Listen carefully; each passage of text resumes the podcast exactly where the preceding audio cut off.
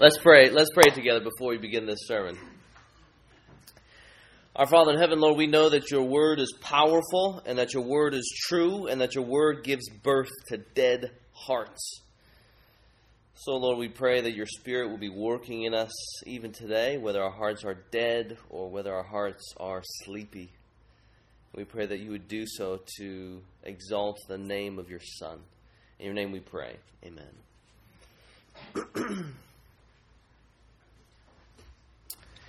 I believe there's no right or wrong, but as long as people believe from their hearts, then it's okay. I believe there's no right or wrong, but as long as people believe from their hearts, then it's okay. That's what some gal said to me today as I stopped into uh, our local Chase branch. Um, and, you know, she, she saw that I was, as I was making deposits that I worked for a church, and so she went ahead and said, Oh, so what do you do for the church? I told her I was a pastor. And of course, typically they say, Oh, you're so young. and then so I just took the opportunity to say, Okay, so do you go to church? And uh, she said, No, I go to the Buddhist temple. But then quickly she responded with what she said I, But I believe that there's no right or wrong, but as long as people believe from their hearts, then it's okay. In this no certainty position, you know, is claimed with such certainty. So the question is, you know, how exactly is one sure, especially if you're believing and holding to something like that? So I just said, okay, you know, it's. I figured uh, you know, I, will go ahead and try and establish a conversation with this gal because I probably will see her, you know, every so often. So I just picked up the conversation, you know, normal bank teller customer relations, and I said, okay, so what about the Nazis? Are they right or are they wrong? And then so she kind of paused for a second, and uh, and then I sort of wanted to bring it home a little bit more. And she was from some Asian background, so I said, okay, what about Pol Pot? killed one to three million people, right or wrong? She paused again and she said, Well, we say he's wrong. And so I gave her a puzzled look, you know, because she just said as long as people believe from their hearts whatever they want to, then it's okay. So I gave her a puzzled look and said, Well, you know, does Jeremy determine what is right or wrong? And then if Tina, her name was Tina, if Tina says something else is right or wrong, then really everything is okay? I mean, who is to judge? And then, so she paused again, and then she said, I'm glad I'm not the judge. So, in just a few questions, she revealed that her no certainty position uncovered with great certainty that no one is capable of determining truth or right or wrong for themselves. That was certain in this no certainty position. Because while she said with such great confidence there is no right or wrong, she herself was able to say, I actually am not able to determine because I'm not a judge. And so, with receipt in hand, I'd already made the deposit. I figured, okay, I'm going to see this girl later. So I just, uh, you know, go, went ahead and said goodbye and then encouraged her uh, to look into things a little bit more from the Christian perspective. And I want to tell her the next time I see her, you, you know, picking up that conversation, I want to tell her that, you know what, while you may not be the judge, there is one who has revealed himself truly and who is the judge. And in him we can have certainty. And then there's no certainty position, you know, we actually can bring it to the Bible and determine whether or not we should or should not believe in it.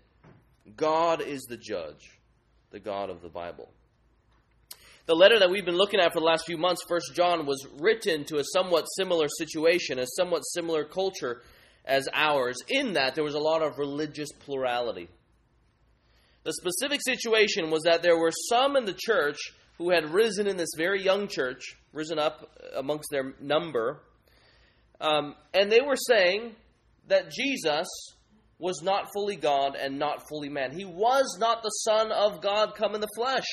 And instead, their Jesus was made to reflect the philosophies of the day.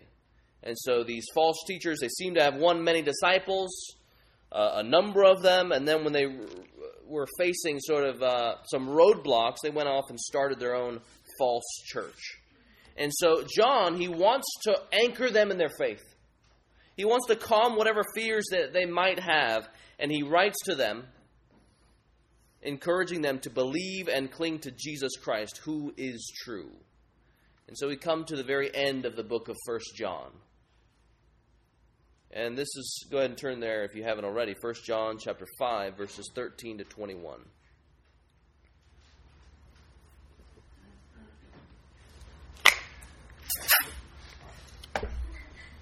This is what it says.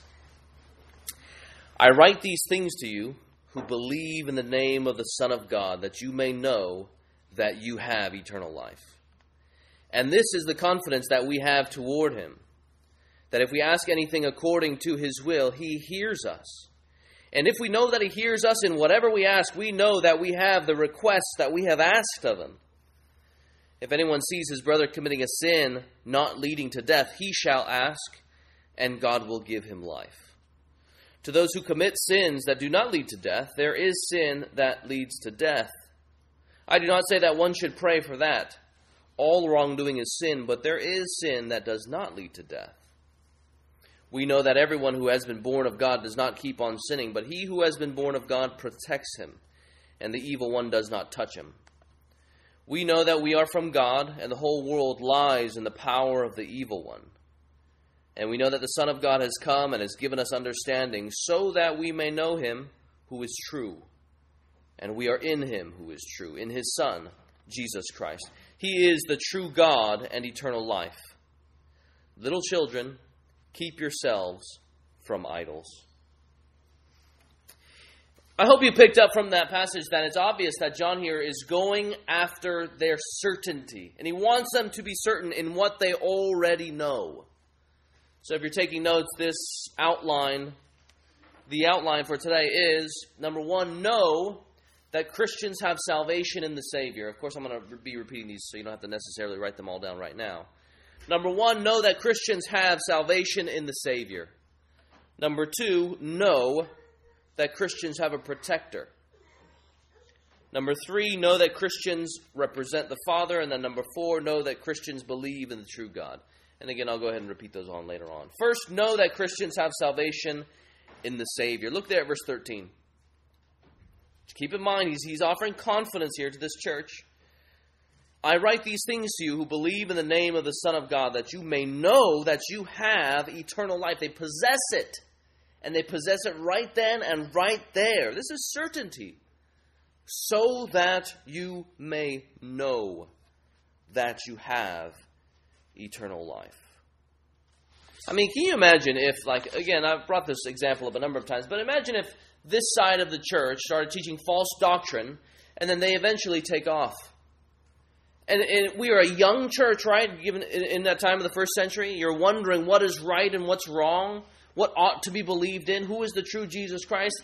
And for some of us, our, our faith might be shaken just a little bit as we see, you know, these 15 people say, You guys actually got it wrong. Jesus isn't fully God and fully man. And so John writes to calm their fears. You have it, you know it. The very things that you've already received, those things, truth, in the person and work of Jesus Christ, those things give you eternal life. It's interesting that John fundamentally bases their confidence in something outside of themselves. So the gal that I talked to, Tina at Chase, right? She's saying confidence comes from in your heart, right? Internally. That's from yourself. But John here, he says he roots their confidence in something outside of themselves. Now, we don't typically think that confidence comes from outside of us, but this is where John starts. He says, if you are shaky in your faith, you look to Jesus. And it's a strange concept, as we touched on briefly a couple weeks ago. Today, strength of faith or vitality of faith is more tied to some sort of internal resolve. You know, if you just believe enough, then you have faith. But here, John says that strength and vitality of faith is based on an object of reality outside of ourselves. So you want confidence? He says you start with Jesus. If you want confidence, you start with Jesus. And as certain as Jesus is who he says he is, that's how certain salvation is for those who believe. As certain as he is, that's how certain we have salvation for those of us who have repented and believed. So many people think that Christianity sort of teaches some sort of blind faith. You know, blindly believing. And even sadly, many Christians even begin to believe that Christianity is about blind faith. So go ahead and turn to, to Hebrews 11.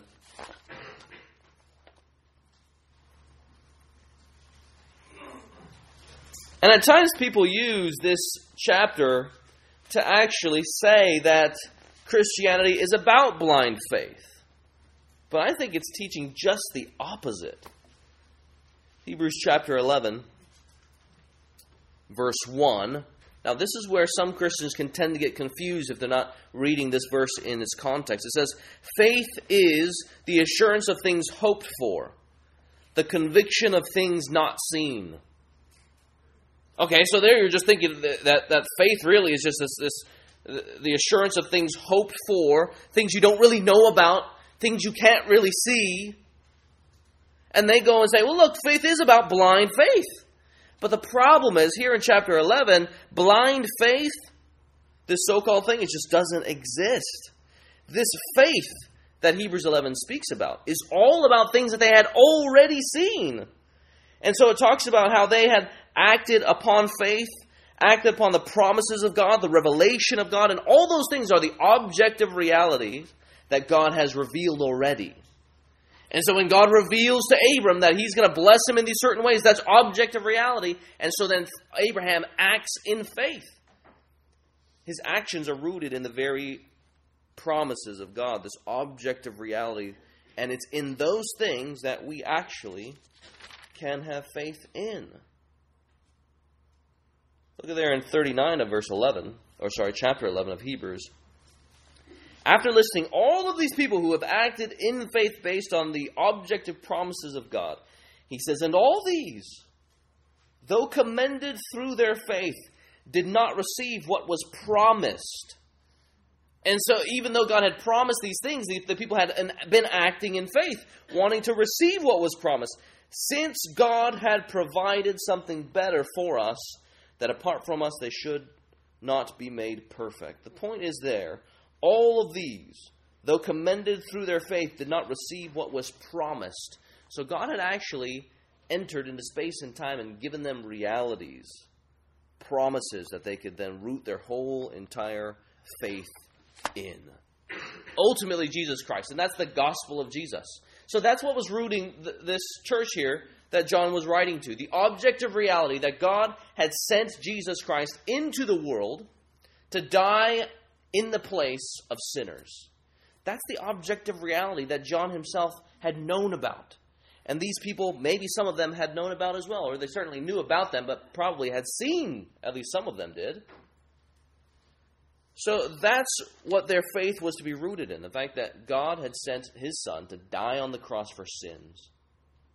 So where we should have died and received that just punishment for the for rebelling against God, Jesus Christ enters into the world fully God and fully man. He takes on flesh.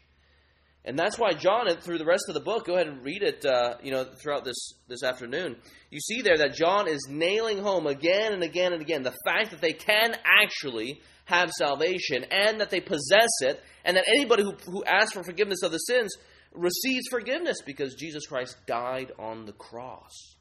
That's objective reality that was supposed to give them assurance and confidence.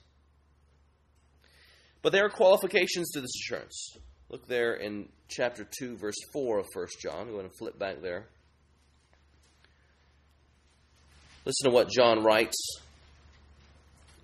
He says, Whoever says, I know him, but does not keep his commandments is a liar, and the truth is not in him. It's really clear.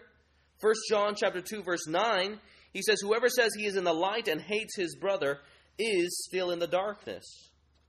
So these verses help us figure out whether or not we really follow Jesus Christ. And these are the tests that John sort of brings his readers to. They're sort of like way stations or inspection stations that get us to examine ourselves to see if we are in the faith, which is what Paul says in 2 Corinthians 13:5. So he brings us to these way stations and it's and as we examine ourselves, we're supposed to have confidence or we're supposed to question and then help and then pray that that would move us towards Jesus Christ. So, do you have right belief? That's what John says. Do you have right belief that Jesus is fully God and fully man? Christ the Son come in the flesh. Another one, he says, look, if you are really Christian, then you will obey Jesus' commands. You obey the king's commands. And then another one, if, if you are really a Christian, then you will love. You love Jesus' brothers. You love other children that God has given birth to. So all of these things are grounded in the real Jesus Christ, objective reality again. So these tests help us to, as Paul says in 2 Corinthians 13:5, examine ourselves to see if we are in the faith. So put yourself through these tests that John provides and check what you believe. Check what you live for and also check whom you love. And if you find yourself answering these things positively, according to what John says, then you go on and have assurance. And if then you, you are wondering, you know, do I really believe? Do I really obey Jesus' commands? And you're sitting there thinking, gosh, you know, I live a life of unrepentant sin and I really don't care sometimes, then that's supposed to bring conviction in the power of the Spirit. Where you then repent of your sins and then you turn to Jesus Christ, the Savior. So those are the tests that we now should be considering our, for ourselves. So if you find yourself here and you know yourself not to be a follower of Jesus, these tests help you to move towards Christ and to look upon him as the one who can in fact save. And he calls you to turn from your sins and believe and to do so now. To do so now. So Christians are to be certain of their salvation because of the reality of Jesus Christ and his work on the cross. That's point number 1. But Christians can also be confident in their salvation because of what Christ is doing currently, as in right now. He has, in fact, died on the cross and risen from the dead, but even now he's, he's doing certain things to bring salvation to his people. And this is point number two. He says, Christians, know that you have a protector. Know that you have a protector. So Jesus not only wins for his children salvation, but he preserves and protects us for that very salvation. And go ahead and look in verse 18. John says, We know that anyone born of God does not continue to sin. The one who is born of God keeps him safe, and the evil one cannot harm him. Did you notice there what Jesus is called? His title? He's called the one born of God. And that's actually really similar language to what, what uh, John calls the Christians. They too are born of God. But his emphasis here is on Jesus' identification with other sinners. He himself, of course, is not, is not sinful and did not sin, but it's his identification with other people. So the one born of God identifies with those born of God. Now, of course, he's not saying that Christians were born of God in the same way that Jesus was. He is more saying something like Christians have confidence because God the Son who became man takes care of other men. That's what he's saying there when he says, We know that anyone born of God does not continue to sin. The one who has been born of God keeps him safe. And he protects us or takes care of us, keeping us from a life of unrepentant sin. We know that anyone born of God does not continue to sin. So, there, what he's talking about really is a life of unrepentant sin. there, he's thinking about the person who says, uh, I am free to live in sin and I don't need to repent. That's very different than saying something like, you know, I was really angry when someone cut me off on a freeway and I was struggling with, with bitterness and resentment and anger, and then I confessed my sin. That's, that's something very different than what John is going after here. He's going after people who do not repent of their sin, and they find no ultimate need to see themselves underneath the lordship of Jesus. And they say, I don't really care. I don't really have to. So he's talking about a life of sin. Did you notice from that verse um, who Jesus protects us from? Who does Jesus protect us from in that verse 18? The evil one. So he's saying that the, the, the, the one who lives inside of us, that is Jesus and his spirit, because we know that his own spirit dwells inside of us, he says that the one who lives inside of us helps us resist the one who is outside of us. And there you really see how for us Jesus is. You, you see the extent to which Jesus is very much for us. So not only did he, he, did he die to win us salvation, but he protects us in it. The salvation that we know now is that salvation that we will know in the future because Jesus is who he says he is. He is the protector and our preserver. You guys know that there is no one more fit, no one more capable to protect us from the devil than he whose very purpose it was to come and destroy the devil's works. Okay, so if you guys feel under, underneath the weight of your sin right now, the question is are you turning to Jesus who protects you from the evil one? The one who is born of God protects those who are born of God from the devil, from the evil one. 1 John 3 8. He came to destroy the works of the devil.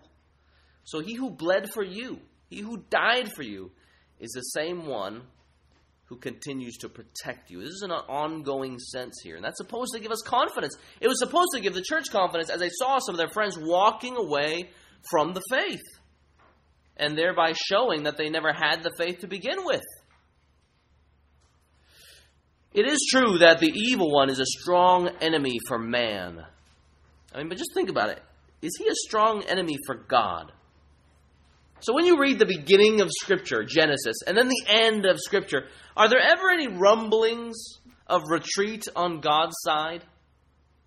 And does God ever feel threatened throughout throughout you know Genesis to Revelation? Any doubt or concern that this battle against the evil one may exhaust all of God's materials and currency and manpower for war against the devil?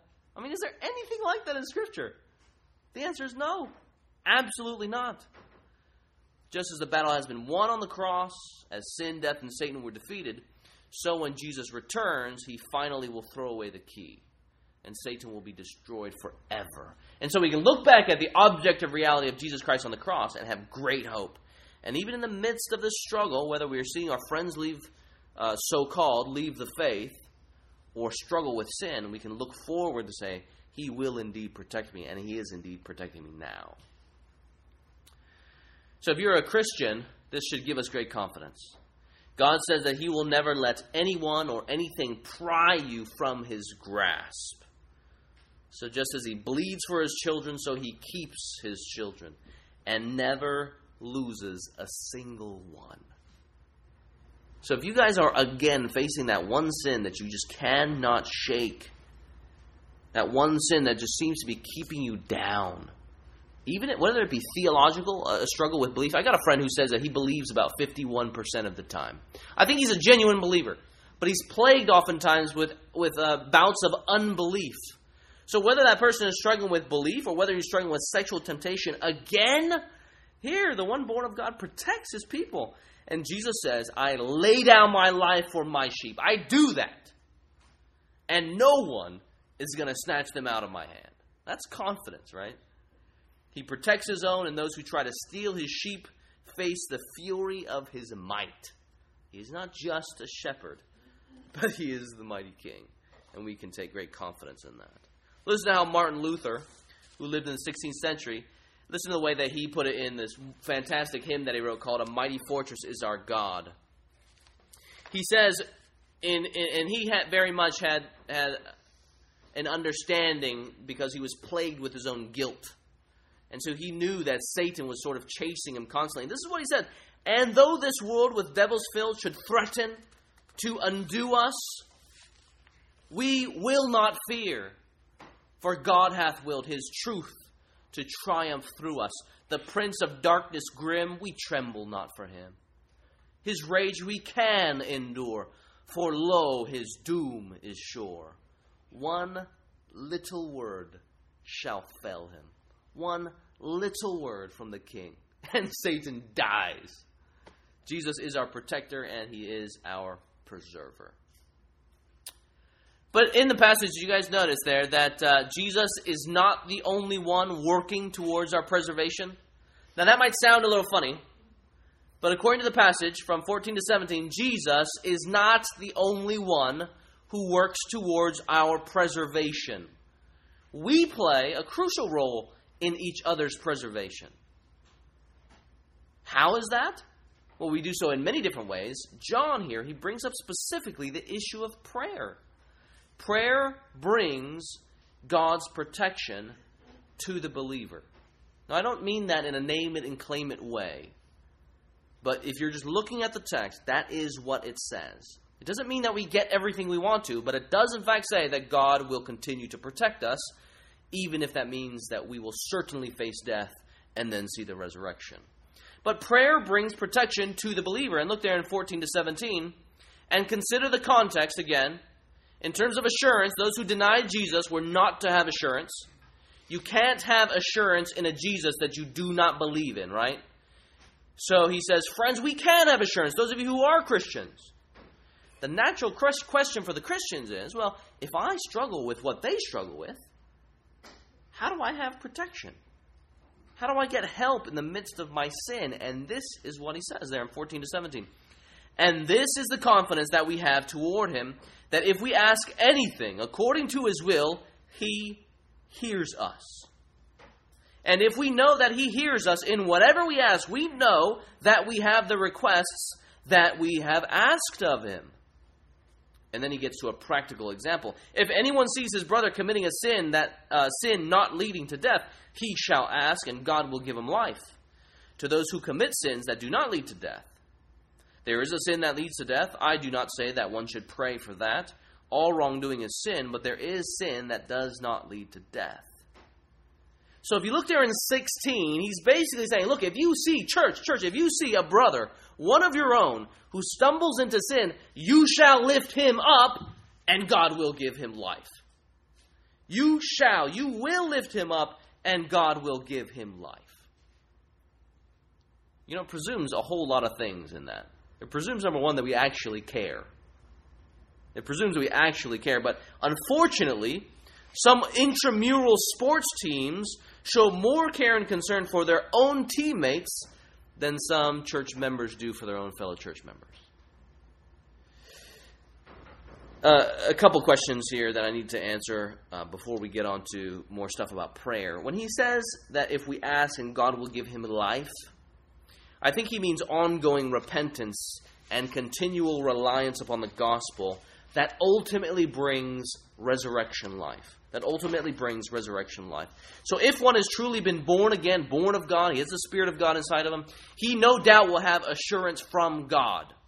His sin is one that does not lead to death because he's already been born of God, right? He's genuinely been born, of God. He genuinely follows God, and so he's not his sin is not going to lead to death.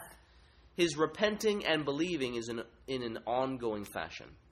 But then he goes on and says there is such a sin that does lead to final spiritual ruin. What is that? What is the sin that leads to death?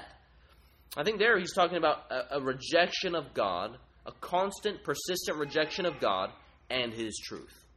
That's what the false teachers did. They rejected the true Jesus Christ and they're pursuing their own sort of understanding of who this Jesus is. They do not submit to God's commands. They don't love Jesus at all but instead they've rejected him. And that's the sin that leads to death a persistent rejection of God and his truths.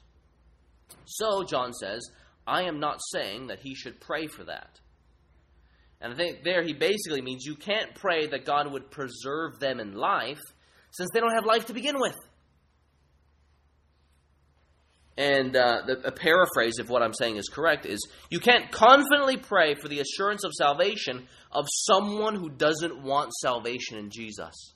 That's what he's saying there by, I don't say you should pray for that.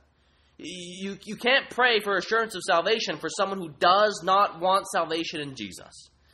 Um, but we know certainly that we should pray for the repentance and belief of people who don't believe. I mean, Jesus did that on the cross. He prayed generally for all these people uh, who crucified him. He prays, Father, forgive them, for they know not what they do. So we ought to be praying that people would repent and believe. So here, what he's talking about is praying that they would have assurance of salvation. But that's impossible because they don't have Jesus to begin with. So as we seek to apply this aspect of our lives, uh, aspect of Scripture to our lives today, we have to realize that prayer plays a huge part in the preservation of the person next to you in the pew. Your prayer plays a huge part of the preservation of the person sitting next to you in the pew if they are believers. This is a call for us as a church to be on our knees for fellow members, especially if we know that our fellow members are caught in sin and aren't repenting of it. So, lifting up your brothers and sisters to God the Father should be instinctual. But unfortunately, this isn't the instinct that we have when dealing with a Christian who sins. And I know this from my own personal experience. You know, if you know a brother or sister who's sinning, and you know, okay, I got to counsel them. Oftentimes, I find myself praying, you know, Lord, give me the ability to counsel them, or the wise words to counsel them. Those are good and biblical things to, to ask for. But why is it my first instinct to say, You shall lift him up, and God will give him life? First and foremost, that's what we should be doing here. So the temptation that I think many of us experience is we want to, to fix people up ourselves, let's say, if we want to give them counsel. We want to fix people up ourselves, and that's reflected in the way that we pray, even. Or perhaps we see a brother or sister who is caught in a detestable sin. Our instinct, I think, is to leave them battered on the ground, and we rather sort of pass by them, staying away, far away from them as possible maybe even in self righteousness, saying, I can't believe that person did that. I can't believe he or she would do something like that. Oh, that's just disgusting. But according to the Bible, we as Christians are not above any temptation. So you can think of the worst temptations possible in, in, in your life. We are not above any of those things. And if you think you are, you just wait until those temptations come and your faith will be rocked in a way where you will in very many ways, be tempted to turn inward and think that Jesus does not identify with sinners. What is your instinct when you see people caught in sin? According to the passage, prayer should be our instinct. He shall ask, you shall lift him up, and God will give him life. Are you asking? Because God says that He will. It's not, it's not that He says He might, but He will give them life. In other words, that He will, in fact, deliver those who are truly His children. Friends, God is the life protector and sustainer, and the ambulance for the spiritually injured is the prayers of His people. God is the life protector and sustainer, and the ambulance for the spiritually injured is the prayers of His people. So, we as fellow believers in Christ, we drag our friends into that ambulance and we go to God saying, Save him as you are the life sustainer and the life protector. And that's how we that's how we lift people up to God. We shall lift him up, and God will give him life. To put this into practice, church, uh, let me encourage you guys to pick up one of these church directories. Um, this is my copy, and here are your copies. If you're a member of the church, it's for internal use only. Um, and I encourage you guys to pray through a page of this church membership directory uh, a day. And we begin to, to be praying for people, even though we might not necessarily know them all that well. Ryan Choi, for example, here he is on page two. This is page one, this is page two. Ryan Choi is there. I don't know him all that well. I'm enjoying, I'm enjoying getting to know him. But as I pray through Scripture, I can pray for Ryan those same things that I'm praying for myself, the same things I'm praying for Melanie, the same things I'm praying for my children. I can pray for Ryan. And then if if I knew that Ryan was ever struggling with any particular sin, then I can lift him up and God will give him life. So let me encourage you guys to pick up a church directory up here and pray through them one page a day. And you can pray that God would grant repentance and life. Repentance and continual reliance upon the gospel that leads to a resurrection life. So, as John wraps up his letter, he wants Christians to have certainty of their salvation in Christ. Christ has won for them salvation, and he is protecting them for salvation. And number three, John tells the Christians, know that they know that you are called to represent their Father. Look at verse 19. And it might not be immediately clear that this is what he's getting at, but uh, I hope it will be by the end of the point. Verse 19 We know that we are children of God, and that the whole world is under the control of the evil one. So that's the one that Jesus is protecting them from. He says the whole world is under control. But here we have this, this idea where he says, We know, and we see that previously in the passage, we know that we are children of God. Uh, this time, those who are children of God are set, uh, set against the realm of those of the evil one. So he's reminding the Christians here of the fact that those of God are to live and love like God. So those of God, we're supposed to live and love like God. So in other places where in First John where he talks about the devil or the evil one, John is discouraging wrong living. He discourages wrong living by, of course, encouraging right living and right loving. But in 19, it's his final call, right? He's wrapping up the letter. It's his final call to the children of God to right living. And this is exactly what the, the, the false teachers weren't, uh, weren't per, pursuing. Their hearts were more in fellowship with the world, right? They're embracing the world's will, the world's desires, and the world's purposes. But here he says, Look, you are children of God. You have fellowship with Him. You embrace His, his will, His purposes, His desires. Children of the Father will be like their Father, and it's a test of genuine faith. So 1 John 3 9, no, no one who is born of God will continue to sin. Anyone who does not do what is right is not a child of God. So here he says, look, as you go on living and battling and holding on to the truth, know that your lineage is of God. And in everything you do, everything you do, you bear the name of the Father to the world. There's a strong representational aspect, isn't there, between his children and the Father. You know, the children do what the Father does, and so when the world looks at you, if you claim yourself to be a Christian, when the world looks at you, they're supposed to see a little bit of the character of God because you're his child. So, First Baptist Church, let's remember that in all we do, we say something about God. So let us live and love so as to make the gospel of Jesus Christ and what it means to follow this Christ that much clearer to the watching world. So think about your obedience and the way the ways in which you go about obeying the Father. Maybe you are reluctant to obey, and, and maybe God to you is like this cosmic party pooper who puts a lid on all of your fun. You know, oh, you guys are going to the club again? I want to come. Oh, I can't. I got to wake up early and take my friend to church. Uh, you know, you know what, what do your friends make of your God when you react to, in a way like that? Oh, you know, you guys are having another beer. I want another beer, but then I know I'm going to get drunk, and God tells me I'm not supposed to do that.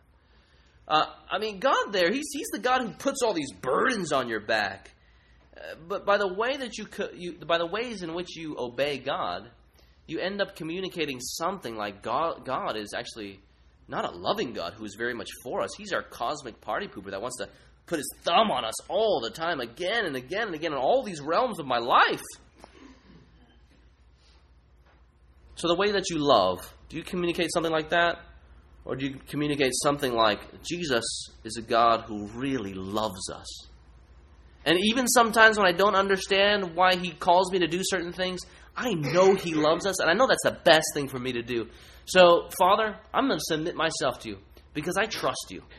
You sent your Son to die for me, to experience that much pain, to bear the wrath that I deserve. You love me, and even when I don't understand, I'm going to continue to follow. So, Lord Jesus, I submit myself to you, the King. You do what you want, and I will happily obey. Friends, pray that the world would see more of the loving, self sacrificial, delightful God that He is.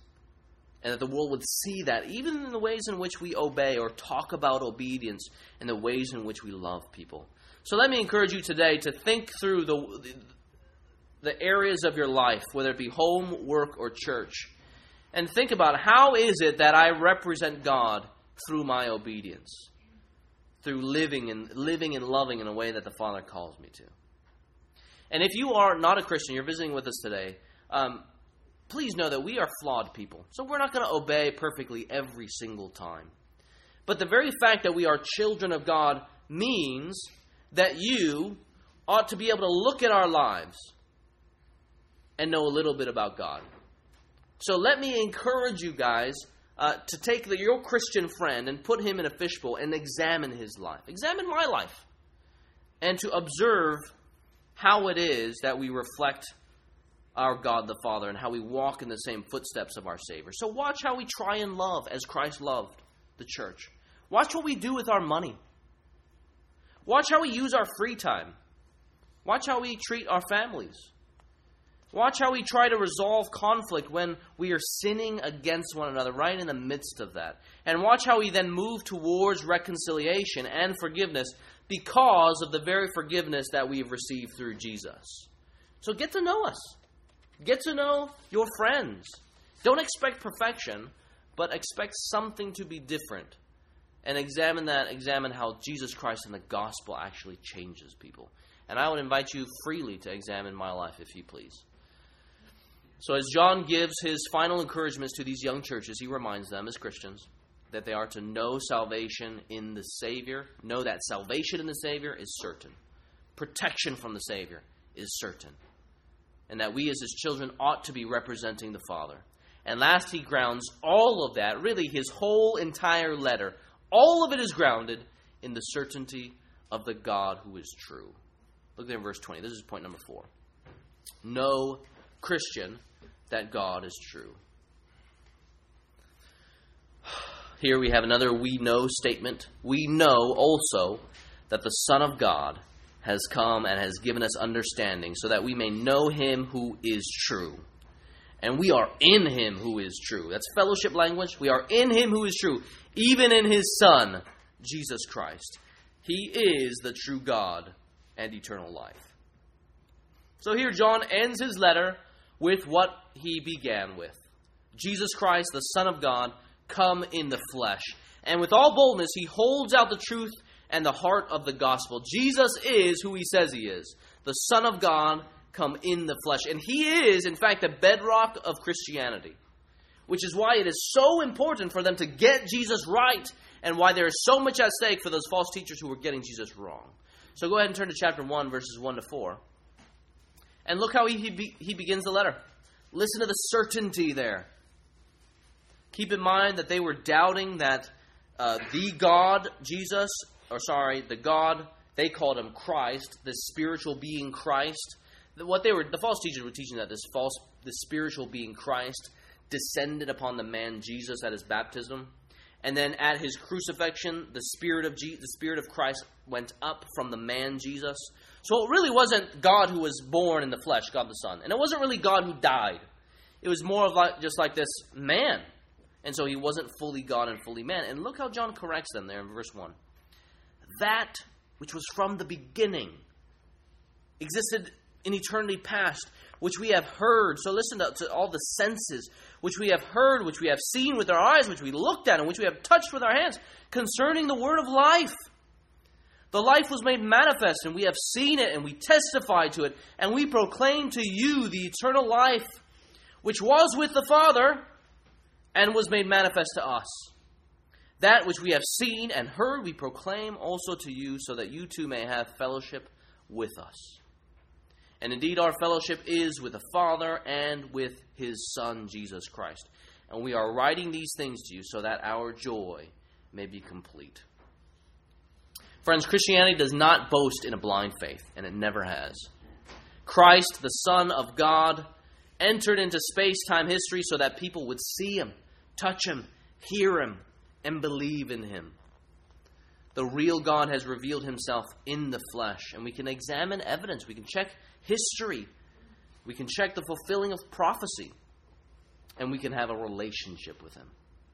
We know also that the Son of God has come and has given us understanding so that we may know Him who is true, and we are in Him who is true. So we can know His person, His character, His will, His ways, His purposes, and His desires, and then we can have fellowship with Him. And in Him alone, there is salvation. Verse 20 says, He is the true God and eternal life. So, as we conclude this book, from start to finish, John holds out the genuine from the false, true Christianity from false Christianity. Look at the last verse there. he says, Little children, keep yourselves from idols. Now, that might seem like a strange ending to this type of book. But here, I don't think he has physical idols in mind as much as he does the gods carved with their minds and with their hearts. These are idols that exist in their minds and their hearts, and so they're teaching this false Jesus. That's the idolatry that is getting at. I mean, much is at stake here in the truths of Jesus, which is why he says, Keep yourselves from idols, from pursuing the things that you may want to that God hasn't deemed true. Ultimately, what is at stake is salvation of souls, eternal life, and the forgiveness of sins, right standing with God, that is justification. All of that is at stake in the person and work of Jesus Christ. Let's pray together.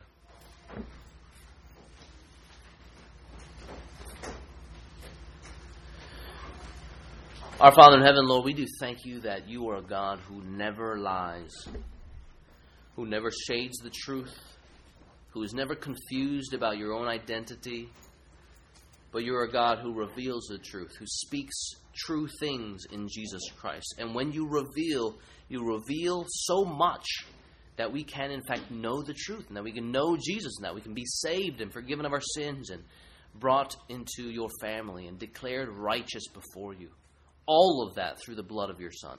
So, Lord, we thank you that you have moved in objective realities in space, time, history, and we can know these things for certain. Father, help us believe even in the face of our unbelief. For the sake of your name and for your great truths, we pray these things. Amen.